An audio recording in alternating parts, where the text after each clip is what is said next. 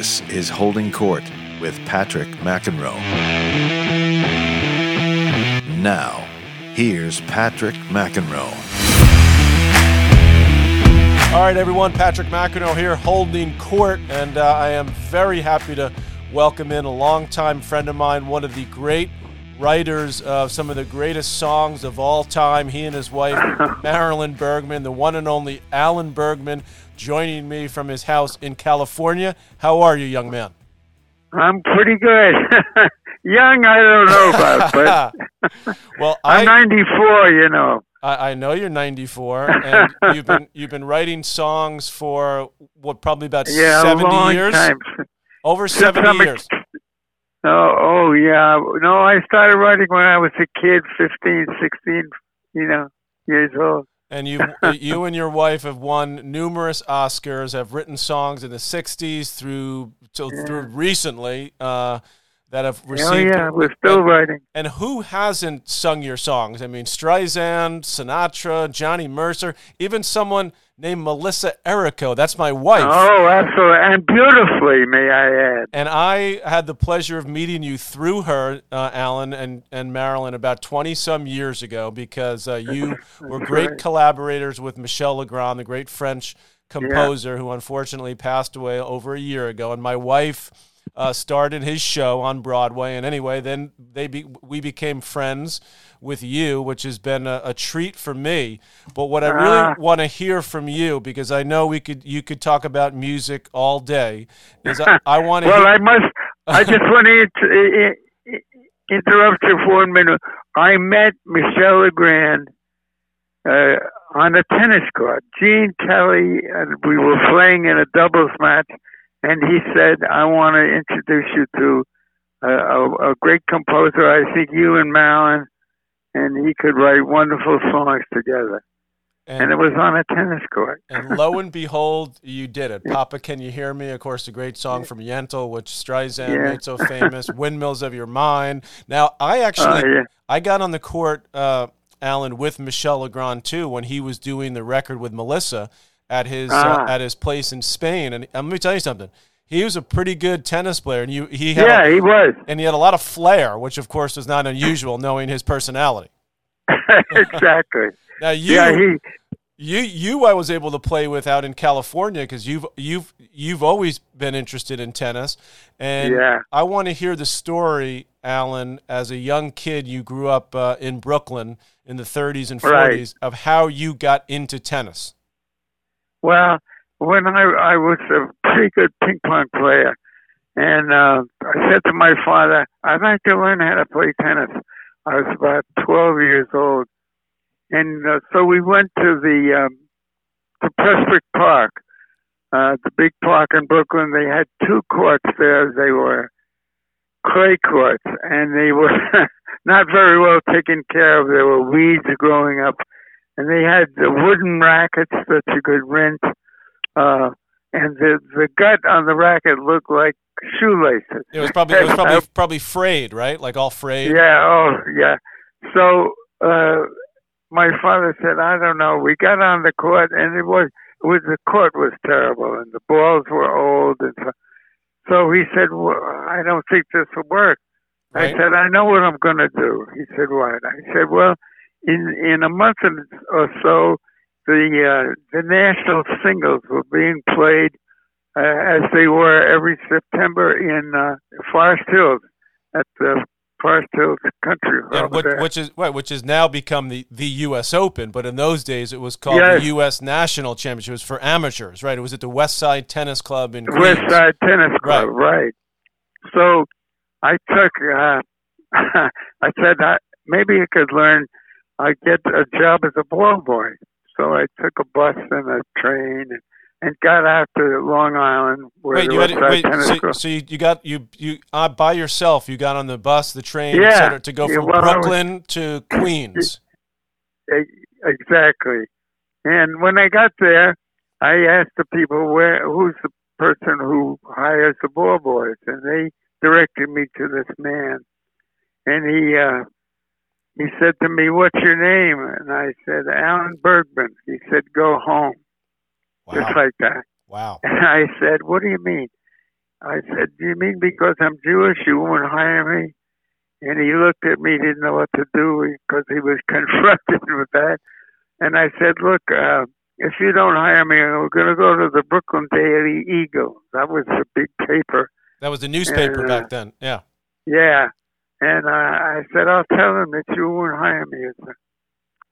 He said, oh, let me think about it. Come back tomorrow. I said, I can't do that. I can't afford it. Hmm. Uh, I I sold uh, Coca-Cola bottles to to get enough coffee. Just to And, make just uh, to just to make it to the club that day. yeah, and uh, so he kicked dirt. I can still see his face, and he said, "Okay." And that was 1938. So you were yeah, was, you were probably was 12 going years old. on 12 years. I was 12 years old. Yeah. Unbelievable. Were you, were you- when he said uh, when you told him your name, and you obviously knew right away that was because you were Jewish. yeah. Yeah. I mean, had, was that something that had happened in, in other parts of life, or did that? Oh it- yeah. so it well, didn't you know, you? was- no, it didn't surprise me. I I I knew it had happened before. I don't remember when, uh, but uh, there was a lot of anti-Semitism in those days, you know. And uh, but anyway, I I did it for two years. Right. Uh, first year, you know, uh, Don Budge won. Wow. Who's who? By the way, was the only other player other than Rod Laver as a man to win the Grand Slam. That's right. Yeah. That's right. He, yeah, he was a lovely man. I got to know him later. We got to be friends because he loved music. He used to, uh, he played drums and he used to sit in with Tommy Dorsey when he got a chance. You're kidding me, really? No, he played, yeah. Was- He, he loved music. Was he was he a decent drummer? I don't know. Better tennis player. It's like my brother. but, you know, he- but, my- Tommy Dorsey was very, very strict, so he must have been pretty good. yeah, Tommy Dorsey ran a tight ship, as, as from what I can Oh, what I can tell. Yeah. So so that started. So you were able through being a ball kid at the U.S. Championships to get. Were you able to get a racket, or how did that lead into Well, here's playing? what happened with that. They found that some of the young players, and they were mostly college players, you know, Mm-hmm. Uh, in those days. They they heard from the other kids that I was a wonderful ping pong player, and they invited me in to play ping pong with them. And uh, and then they would uh, I can't remember his name, but he was a player from Northwestern. That I remember. I said, uh, "You play tennis?" I said, "No, I don't have a racket or anything, but I'd love to learn." He said, "Okay, let's go." And you know, all the courts were grass courts. That's right. Back in those And days? yeah. uh, so he gave me a racket and uh, taught me how to play. That's Wow. how I learned. And then you you you just kept playing because I remember playing with you about twenty some years ago out in California, Yeah, we played. and you you basically told me you would play like every day. Yeah, yeah, I did in those days. Yeah. Well, listen, I'm I gonna played every day. Every day, yeah. We had a, a group of about twelve or fourteen guys who who played, uh, you know, switched off, and we had a doubles game Monday through Friday. The court that we used, uh, the people had gr- grandchildren that didn't want us to be there on the weekends so you can so only we- so you only play during the week. during the week. Yeah. yeah. Unbelievable. and how do you uh, is it it was was tennis just something that because you were good at ping pong and it was just something to do or did you find over the years as obviously you became such a successful songwriter that it was did that that it was just a way to get some exercise or did you find something else about it that intrigued No, you? I love I love tennis and the camaraderie. The, the fellows that I was playing with, wonderful people, and we had a great time. I still see them, you know. They, uh, and we take walks together now. You're you're still But, going. uh, uh, listen, when I come back to California, okay, when this whole crazy uh, pandemic passes, Yeah. I'm getting you back out on that court. Uh, okay. well, I'll try. And- Anyway, uh, I I just love the game, and then I you know I went to uh, um, Forest Hills uh, every year, uh, and then uh, the, you know then it became Flushing Meadow. Right, and then I know. I mean, you moved to California back, you know, way back when to, to pursue your Yeah, your music career. So I know you you, you went to college at UC. Uh, or didn't you go to UCLA? No, well, it's graduate school, Graduate but I went to Ch- I went to Chapel Hill, North Carolina, to, and uh, played on the team the year after Vic Seixas was the number one player at Carolina. Wow, you played on the team at uh, for No, but he no uh, no he had left. he had left, but you played on the team at Carolina on the tennis team. Yeah, Oh, so you were a pretty darn good player then, playing Well- the college team. But but Marilyn, your wife, never got really into tennis, huh? well, she started to play a little bit, and then she said, "No, it's not for me." And and and, Uh. and, and when you when you look back at uh, some of the great players that you like to watch, you know, obviously you saw the Don Budge and so on at Forest Hills. Who who did you who did you like seeing uh, over the years to play? Oh, oh, yes, all the well, you know, there were a lot of players in those days from uh, Australia. Right, Emo, Mo and uh, Lew Hoad. What did you ever see Lew Hoad play? yeah, oh yeah, a wonderful player. New uh, John Newcombe, Right, uh, the Rocket, Rod know, Laver. Yeah, and yeah, and I got a chance to play with some of them. You know, there was a, a, a kind of a circuit of celebrity tennis players. They used to be pretty popular back like in the seventies, the six, in the Yeah. seventies and eighties. Yes, I remember that Vegas. They used to have a big t- pro celebrity. It was Alan King, I believe, Yeah, used to host that tournament in in, in Las Vegas. Yes, Alan King, and uh, I played that with Bob uh, Lutz twice. Twice uh, in two years we played together, and we w- got to the finals in one year. He was one of the great doubles players. Maybe he played with Stan Smith. Smith and Lutz were one of the That's great right, All and American. a love and a lovely man, yeah, very, lovely man. now, But I got a chance. There was one one tournament I'll tell you about. It. We were in Texas right. playing, and uh, Don Budge was there. Uh, he wasn't playing, but he was there. Uh, it was uh, Rod Laver had a camp or some place down there Mm-hmm. uh, where, where he taught, and uh, the way you there were a lot of lot of celebrities, Wayne Rogers and uh, people like that. A lot of great Uh, singers mostly too. actors. Yeah, actors. Yeah. Yeah, mo- yeah. And uh, you pick how you got your partner is they put the pros' names uh, on tennis balls in a bag. You reached in and picked the bag, and I said to Marilyn, I said, "Oh, if I get Pancho Gonzalez, it'll be such a thrill." Right. So I pick out the ball, and it's Pancho Gonzalez Oh my goodness! and, Wow. and, and so we played, and uh, I as we started to warm up, I said, "I'm a, I'm a writer, not an actor. I won't play to the audience, hmm and I won't try to beat the pro down the line." And he looked at me, and uh, and Don Budge said, "Be careful. He's very mean." Right. He had. a- Yeah. He had a personality, didn't he, old Pancho? Yeah. Yeah. Yeah. So now we get on the court and we start playing. And Wayne Rogers was playing with Gardnar Mulloy, Sure. oh, who was a terrific doubles player.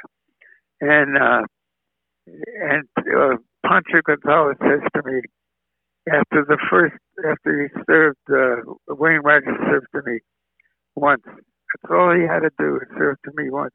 And he said, Gardnar, you can go down the line. Gardnar Mulloy is Gardnar's over too far to his right. hmm So I said, You sure? He said, Yeah. Right.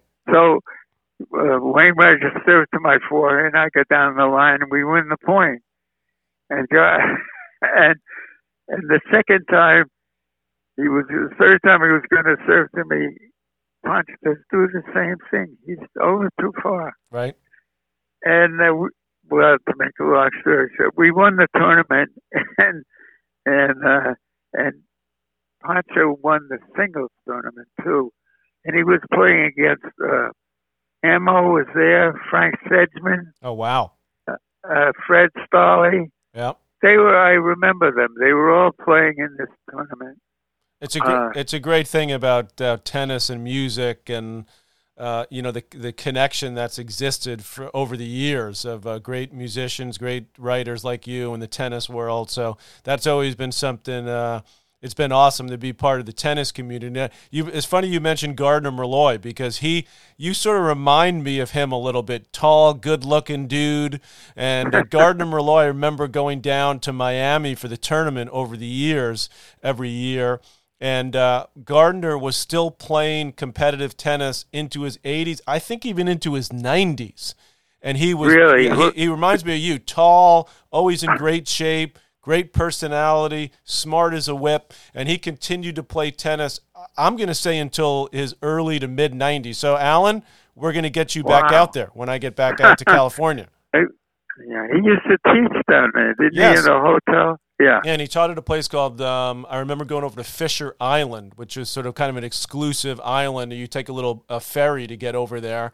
And I used uh-huh. I used to go over there and practice sometimes with Andre Agassi because he used to rent a place there, and Jim Courier, the you know uh-huh. the, the, top guys, they'd always get to stay over there in the fancy place, and you know the regular run of the mill guys like me, you know we'd have to stay in uh, oh, uh, in downtown Miami somewhere, but you know we'd get to go over there and practice. So I remember going over there and seeing Gardnar He'd be dressed to the nines, he'd be looking great, mid 80s, and he'd be out there practicing every single day. And just like you, continuing to write your songs. When I first called you and asked you about, would you would you tell me that story on my podcast about uh, how you got into tennis? Because it, it, gave me the chills listening to you tell that story. And you said and you said to me, Patrick, I'm still writing. I'm still writing songs and uh, yeah. it is amazing. And I know you wrote one for my wife recently that she put on a new a new song that she worked on right at the end yeah. of, end of Michel's life as well. Yeah, it was the last song, the yeah. last song that Michel wrote. Yeah, Abs- absolutely amazing. I mean, w- when you think about your career and all the songs that you've written, all the classics, all the ones, I mean, w- which give me give me a couple that stand out. I mean, I know that's got to be hard. But give me a couple. I mean, well, you know, how do you keep the well, music dude, playing? Uh, the windmills of your mind, Papa, can yeah. you hear me? You know, what, what would it be? Yeah, well, all those. That's true. How do you, how do you keep the music playing? Yeah. Uh, the what way, are you doing the rest of your life? The way he makes me feel. Yeah, that, those, that's from Yentl. Yeah. yeah. How and, in, uh, how in the world do you come up with all these songs? I mean, tell me a little about the tell me a little bit about the process that you and Marilyn went through uh, over the years. Well, I I had a great uh, mentor, one of the great lyricists of all time, Johnny Mercer, and he always told me that you have to you should write to the melody, and uh, we feel. Uh, still feel that the words are on the tips of those notes and we have to find them. Mm-hmm. That was so great about writing with Michel because he wrote all those melodies first, windmills, and what are you doing the rest of your life? And then he would send it to you. Um, he would send you the melody, and then you would yeah. you would create the lyrics, right? Exactly.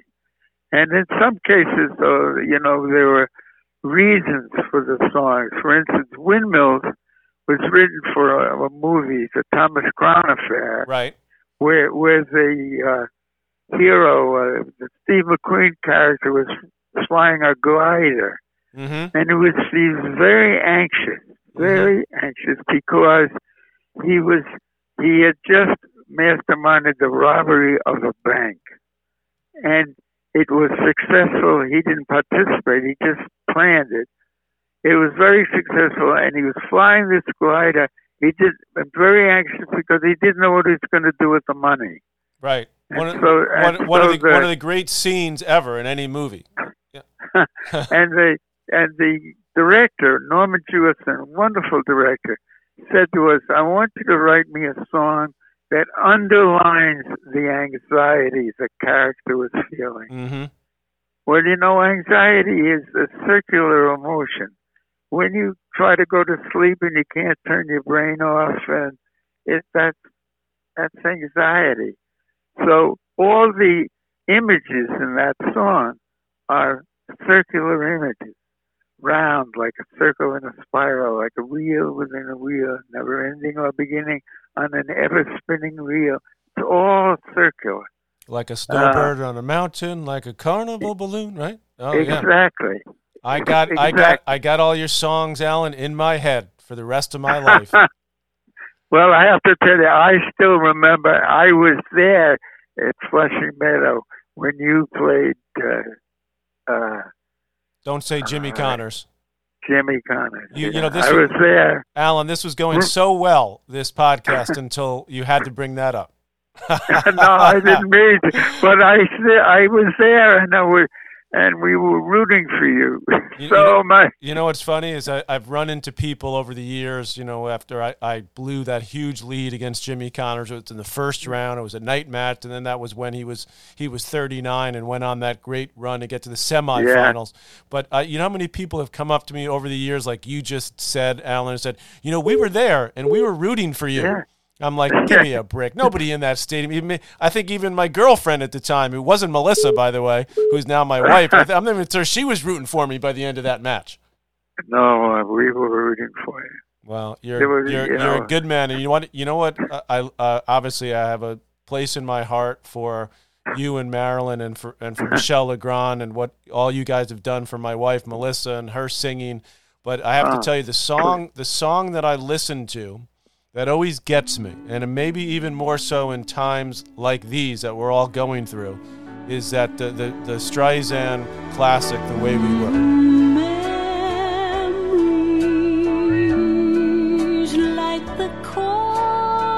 Of my mind, misty watercolor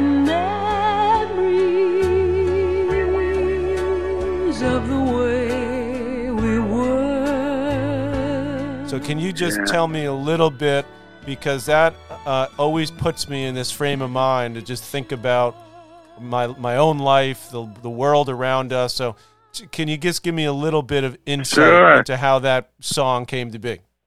Absolutely. Uh, we uh, we had won, you know, the Academy Award a couple of times, and, and she uh, uh, she wanted us to write it. The producer and the director called us and said, "We'd like you to write this." Was and it was Marvin Hamlisch who wrote the music, Right. which is his second movie Mhm. that he was uh, scoring. So we wrote the song and we went to play it for Barbara and uh, uh, Sydney Pollack, the director, Mhm. and uh, we, uh, we it was played it for her at her house, and they they they loved it. She said that's wonderful, uh, and Sydney Pollack was a wonderful director and a ter- became one of our closest friends. Uh, he said, "Perfect, that's what we want." And as we leaving them, Mhm. uh, uh, we get through the, her house and go out the door. I said to I said to Marvin, "Let's write a couple of more songs called The Way We Were." And he said, "What? They love this song." I said, "Yeah, but she's not going to record it for four, two, two, three months because they were still shooting the picture." Right. uh, we could write, you know, a couple more songs called The Way We Were and see what happened. He said, okay. So he wrote us another melody, Mhm. and we wrote another song called The Way We Were. Uh, different lyric, except the same title, Mhm. because it was a wonderful title. And uh, we played it for Barbara and Sydney. They said, oh, we love it.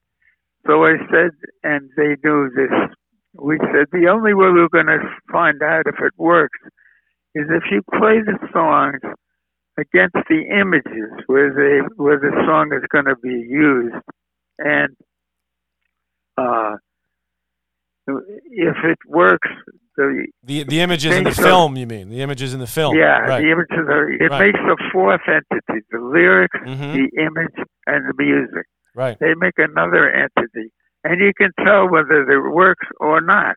Right. and we laid Barbara made a little with a piano with Marvin playing piano. She made two versions. One, the way we were that everybody knows, Mhm. and uh, the first one, and the second one. And the second one didn't work at all. Huh. because it was a little too cerebral uh, lyric. Didn't work. Now, so but they loved it. Barbara recorded it later and called it the way we weren't. so she, so it it's did on actually. one of her albums. Oh, I'm gonna look It's that not- up. I'm actually. I'm yeah, as it's soon on as one of her albums. uh, I'm looking the uh, way we weren't. Okay, I'm looking that up. It's good. Yeah, uh, I don't remember which album it's in, but uh, you can find that out. Uh, but the way, uh, yeah, uh, that really worked. And her manager knew uh, Marty Erlichman, wonderful fella. He heard it the the, the first time we played it for Barbara and, and Sydney, and he said it's going to be the number one song, July the whatever, and it was. It became number one. He he knew. Absolutely. Oh man, Alan, that is just some some great stuff. I so appreciate you uh, doing this with me. I told you we'd keep it Oh, to 20, please, 25 pleasure. minutes. And listen, you give Marilyn a big hug for us in the McEnroe household. And with, when this whole uh, pandemic passes, which we all hope will be soon, I'll be getting on a plane and I'll be getting you out Oh. on the tennis courts out in California. Okay, give one of that to Melissa and your children. All my best, Alan. Take care of yourself. Okay, The great You. Alan Take care. Bergman, everyone. take care. Take care. Holding Court with Patrick McEnroe is powered by Mudhouse Media.